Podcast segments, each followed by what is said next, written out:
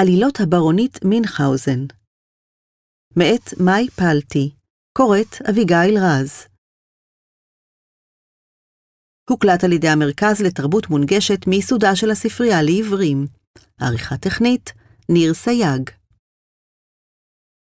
לפני שבועיים ישבה מגישת החדשות דבורה רוברטס בתוכנית המגזין 2020 של רשת ABC האמריקאית, והפנתה למרואיינת שלה, ג'יפסי רוז בלנשארד, שאלה לא סבירה בהכרח. מיליוני אנשים עוקבים אחרייך ברשתות החברתיות, למרות שהורשת בסיוע לרצח של אימא שלך.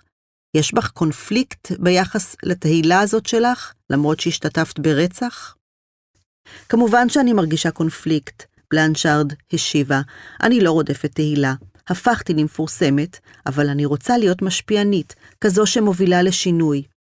אני חולקת את הסיפור שלי, כדי שהאדם הבא, שעלול להיות בסיטואציה דומה לשלי, לא יבחר בדרך שאני בחרתי בה. היא גם הצהירה על געגועים עזים לאמה. אני לא חושבת שהיא הייתה מפלצת, היא סבלה ממחלת נפש, היא הייתה זקוקה לעזרה.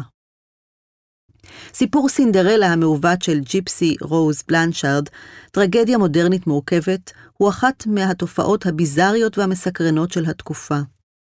חודשיים אחרי שיצאה מהכלא, שאליו נשלחה, אחרי שיזמה ועזרה לרצוח את אמה המתעללת, ג'יפסי רוז בלנצ'ארד, 32, היא אינפלואנסרית עם 8 מיליון עוקבים באינסטגרם וכמעט 10 מיליון עוקבים בטיק טוק, חשבונות שאת שניהם פתחה כשהשתחררה מבית הסוהר.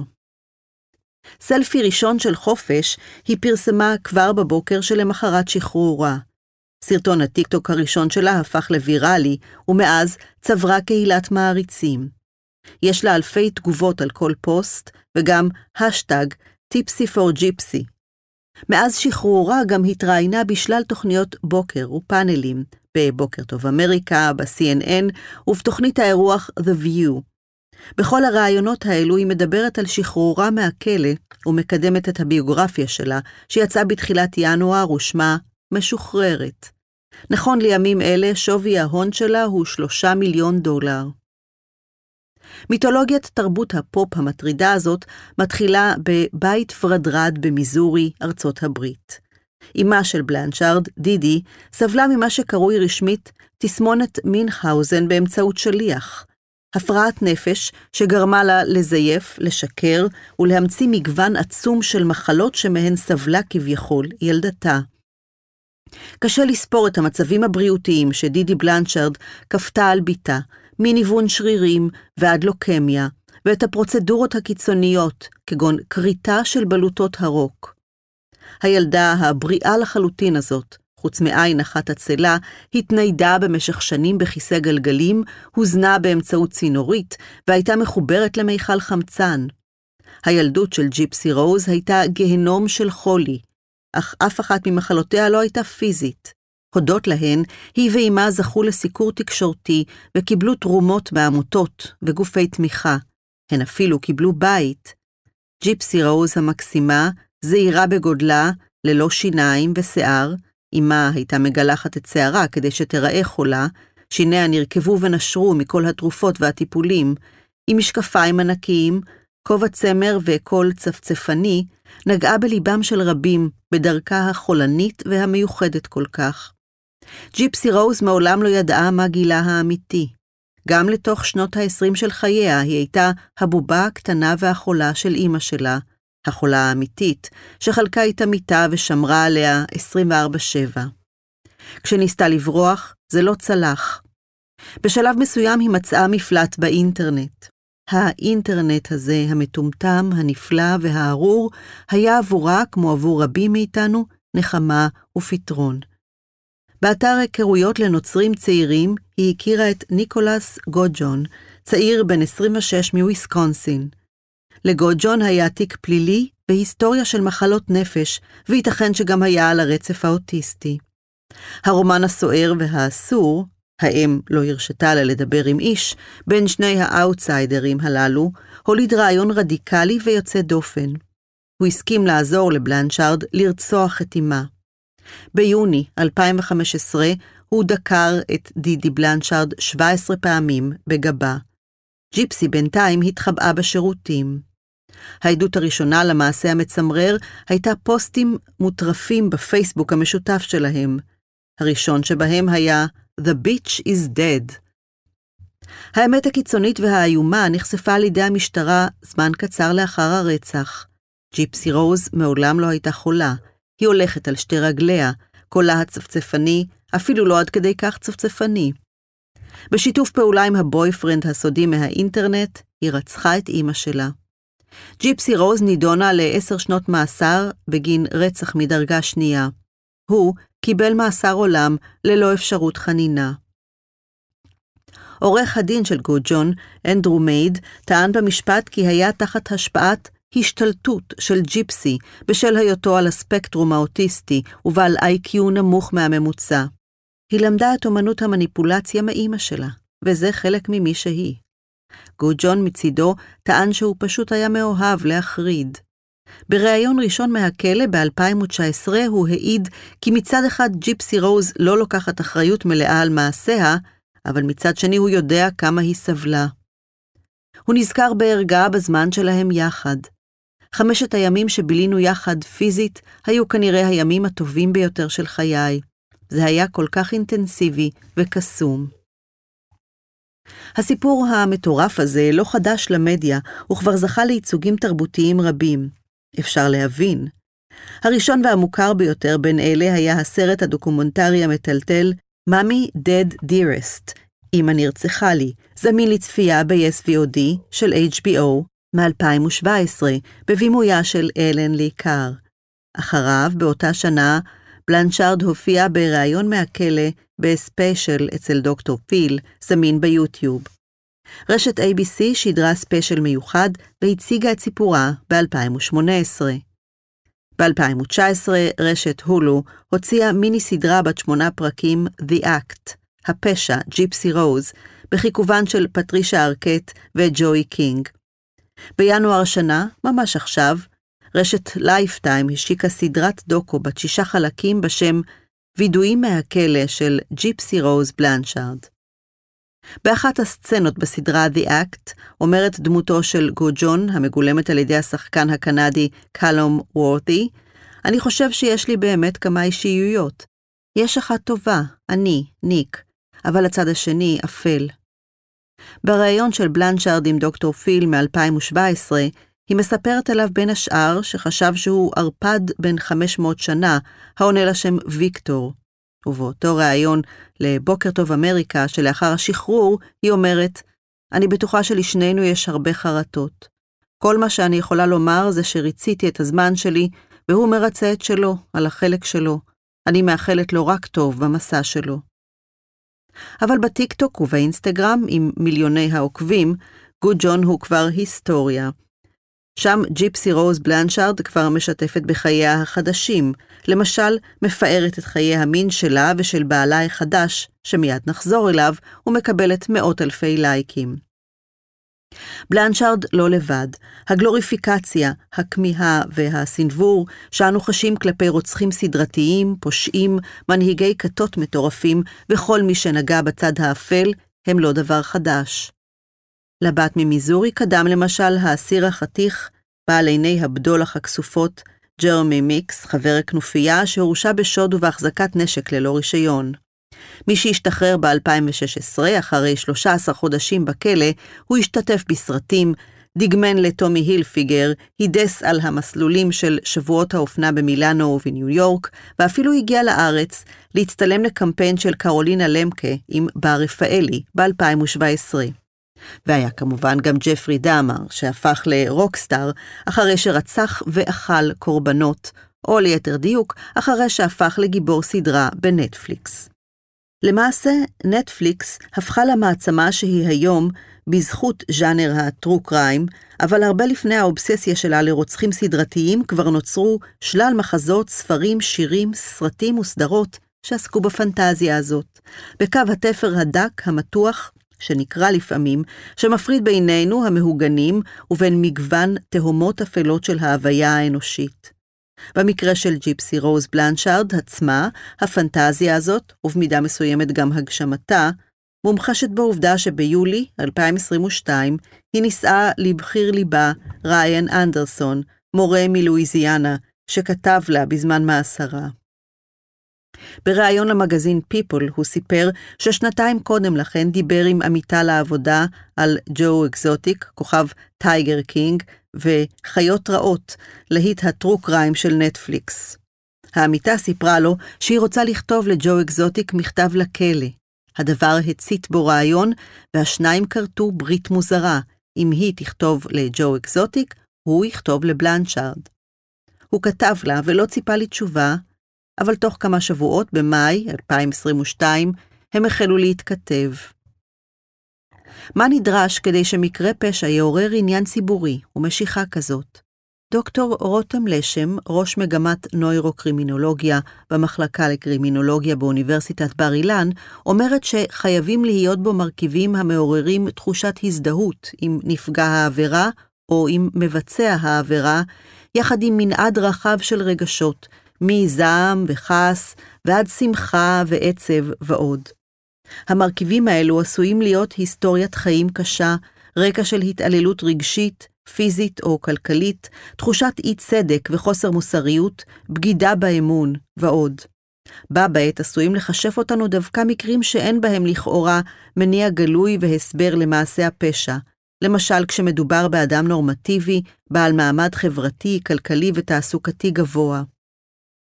עבריינות ומעשי פשיעה יוצרים הפרדה בין טוב לרע, בין המוסרי ללא מוסרי, היא ממשיכה. עבריינים מאפשרים לאנשים מן השורה לראות את עצמם כמוסריים. הם יוצרים אצלנו הבחנה חיצונית, מכיוון שכחברה אנחנו מתקשים ליצור את גבול המוסר הזה בעצמנו. ברמה הרגשית, העבריין מייצג לעתים את הדחפים, המאוויים והתשוקות הכי אפלות ואסורות שבתוכנו. הוא השלוחה והמוציא לפועל של החלקים הנפשיים שנמצאים בתוכנו ושאיננו יכולים ליישם. במקרה הזה, ג'יפסי רוז בלנצ'ארד עשתה משהו שאנחנו תוהים אם היינו עושים או לא, אילו היינו מצויים בתרחיש הקיצוני שלה. זה יכול לעורר תחושת פחד. האם גם לנו זה יכול לקרות? מה יקרה אם נאבד שליטה? האם גם לנו יש את הפוטנציאל לבצע פשע נגד האחר? למה זה מסעיר אותנו כל כך? מקרי פשיעה, במיוחד אלה המעוררים אותנו רגשית, מפרישים חומרים שונים במוח, כמו אדרנלין, סרוטנין ודופמין, שיש להם קשר גם לשחרור אנדרופינים. סיפורים כאלה שמפורסמים בחדשות וברשתות המדיה, סדרות על פושעים שמקבלות אחוזי רייטינג גבוהים, אלה מאפשרים לנו להיכנס לנעלי הדמויות הראשיות בעלילה, הפוגע והנפגע, ויוצרים מרחב משחק. אנחנו יכולים להיות בו זמנית גם משקיפים מהצד, וגם הדמויות עצמן, ובכל רגע נתון להפסיק את המשחק ולנשום לרווחה, כי אלה הם ולא אנחנו. המשחק הזה הוא אינסופי, ומשחקים בו המונים. בסרטון אחד בטיקטוק אישה מסבירה, בעודה מתאפרת בנונשלנטיות, שאימא שלה הייתה עם ג'יפסי רוז בכלא, ולדעתה זו משקרת. משהו פשוט לא מרגיש שם נכון, היא אומרת. בסרטון אחר, שטיקטוק מציע לי מיד אחר כך, נטען שג'יפסי רוז והארוס שלה הם בכלל קרובי משפחה, בשל הדמיון הפיזי בינו ובין אימא שלה. הסרטון הבא הוא סרטון מעצים שמדבר על ההתפתחות הרוחנית והגדילה של ג'יפסי רוז, ובזה שאחריו היא יושבת, לבושה במדי הסירה, ומגוללת בפרטי פרטים שלא נשמעו מעולם את אירוע הרצח המבעית של אמה. בין מאות התגובות לסרטון הזה יש כאלה שמתייחסות לחייה האומללים, אחרות שמביעות הזדהות, וגם כאלה המזכירות שאף דמעה לא מתועדת בעיניה. בסרטון נוסף בלנצ'ארד מתארת עד כמה התהילה הפתיעה אותה, אבל גם מספרת שהיא נהנית ממנה נורא, איך לא, ופעילה מאוד בטיקטוק, באינסטגרם וב-X.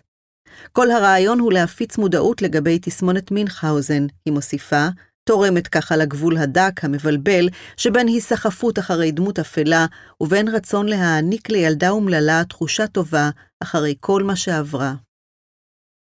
דוקטור זוהר פורמן, פסיכיאטר מומחה ומנהל מחלקה פסיכיאטרית בבית החולים שיבא, שופך אור על התסמונת הנדירה הזאת, שאמללה את בלנשארד הבת. תסמונת מינכהאוזן הקלאסית מתארת אדם הגורם לעצמו או מזייף מחלה, והרווח הרגשי שלו הוא העיסוק בחולי, הטיפולים, האינטראקציה עם אנשים מעולם הבריאות. ברגע שאתה כופה את המחלה על אדם אחר, מינכהאוזן באמצעות שליח, by proxy, אתה יוצר בעצם תלות. לרוב זה חל על אובייקט קרוב, במקרה הזה אם ובת. הילדה חלשה וחולה, והאימא גם מסכנה וגם גיבורה, מושיעה, מטפלת בה ולא יכולה לזוז ממנה, והכל פתולוגי ולא אמיתי. מי שגדלה ככה מגיל צעיר, ממשיך פורמן, כנראה מאוד מזדהה עם התוקפת שפגעה בה. מצד שני, הקונפליקט הבלתי אפשרי הוביל אותה לבצע מעשה שהזיק לה. היא גדלה בחוסר כל כך גדול וללא כלים נפשיים ופיזיים, והתפיסה שלה מוסגרה להוויה של תלות. המחשבה היחידה שהייתה לה על יציאה מהמלכוד היא רצח. מה אתה אומר על תשומת הלב האדירה שהיא מקבלת מהציבור? היא עברה טרגדיה, ותמיד יהיו סקרנים ומציצים שירצו לשמוע עוד. תשומת הלב מנציחה אותה כקורבן. הכישרון היחיד שלה היה לשרוד את התוקפנות של אמה, עד כדי כך שהיא התעלתה עליה ורצחה אותה. זה מה שאנשים מעריצים פה. היא בסך הכל מישהי שעשו לה עוול, קורבן, שהפכה להיות התוקפת. הטרנספורמציה שעברה ג'יפסי רוז בלנצ'ארד מקורבן לרוצחת ולאושייה נערצת שלקחה את גורלה בידיה, תמשיך מן הסתם לגרוף תגובות בעד או נגד ולהציף תהיות בנוגע לקיומם של אמת וצדק בתחומים כה אפורים. בינתיים, כשנכנסתי לעמוד התמיכה הרשמי בפייסבוק, או לפחות לאחד מהם, שנקרא קבוצת התמיכה האמיתית של ג'יפסי רוז, גיליתי שלרכבת השדים הזאת יש כללים ברורים ביותר. אחת, להיות נחמדה לכולם. שתיים, לעשות כיף. שלוש, הפוקוס הוא ג'יפסי רוז והעובדה שהיא השתחררה מהכלא. ארבע, לכבד את כולם. היו עוד כמה חוקים, אבל אני לא נהיה צעירה יותר, אז לא אפרטם. כשביקשתי להצטרף לקבוצה, נפתח דף נוסף ובו נשאלתי, האם את מאמינה שג'יפסי רוז עברה התעללות על ידי אמא שלה? עניתי, יס. האם את מאמינה שג'יפסי הייתה צריכה להשתחרר מהכלא? נו, מה יכולתי לענות? עניתי, יס. האם תעקבי אחרי הסיפור במשך השנים הארוכות שעוד עתידות לבוא? כנראה שאין לי ברירה. יס, כמובן. אדמין הקבוצה, אישה מאוהיו בשם אפריל, עם Y, ולי קוראים מאי, זה היה משמיים, כך חשבתי, סרבה לדבר איתי בשל היותי ישראלית. אמנם התחייבתי לעקוב אחרי הסיפור במשך השנים הארוכות שעתידות לבוא, אבל שום דבר לא שכנע את אפריל לתת לי הזדמנות. איבדתי אותה, את אפריל עם Y, לנצח. זו החמקמקות של האינטרנט. אפשר להכיר שם אנשים שיעזרו לך לרצוח את אימא שלך, או אנשים שתדברי איתם שעות, ימים או דקות ספורות, והם ייעלמו כלא היו. כאלה הם גם הסרטונים בטיקטוק, נזרקים אלינו לכמה שניות, ואז נמוגים. הטיקטוק עובד ללא קונטקסט, אומר דוקטור צחי חייט, ראש ההתמחות השיווקית בבית הספר סמי עופר לתקשורת שבאוניברסיטת רייכמן. הסיפור מאבד מורכבות, וכל ההפעלה הרגשית שלי, היכולת שלי לחשוב מה אני חושב על הסיפור, מצטמצמת למה שאני רואה בסרטון אחד של 20 שניות. בטיקטוק לא מתיימרים להעביר שום קונטקסט, אין שם עריכה או מחשבה מוסרית, וזה מוצהר. ככה אנשים צעירים לומדים על העולם בימינו, והשאלה הרחבה יותר היא, מהן ההשלכות החברתיות של הדבר הזה? גם על שבעה באוקטובר הם לא מנסים להגיד מה נכון או לא. האלגוריתם נותן לאנשים מה שמעניין אותם. אם עוד ועוד אנשים צורכים את הסרטון עד הסוף, הוא מוצג לקהלים רחבים יותר. לא אכפת לאלגוריתם אם היו מקרי אונס והרג איומים ונוראים ב-7 באוקטובר. יש תוכן שאנשים רוצים לצרוך, והאלגוריתם יציג אותו. העובדה שהוא כל כך מעורר מחלוקת תורמת להצגתו ולקידומו? ברגע שיש תוכן שמעורר רגשות אצל אנשים, הוא יקודם, והצד המוסרי לא ישחק שום תפקיד. עם זאת, נורא קל להגיד שטיק-טוק אשמים בהרבה דברים, או בכל, אבל בתרבות הפופולרית, הזיקה על האזור האפור קיימת כבר שנים רבות. חלק מהמורכבות בטיקטוק זה שאף אחד לא מגדיר גבולות גזרה, ונוצרים כל מיני יצורי כלאיים כאלה. עם טיק טוק ובלעדיו, מה שגורם לרבים כל כך להיסחף אחרי ג'יפסי רוז בלנצ'ארד, הוא המעמד הכפול שלה, היפוך היוצרות, הדילמה המוסרית הבלתי אפשרית שהיא סיפור חייה. ג'יפסי רוז בלנצ'ארד היא גם קורבן מוחלט וגם חוטאת. אישה שעברה התעללות מחרידה, שסייעה ברצח אימה, ששווה מיליונים. הכל בבת אחת.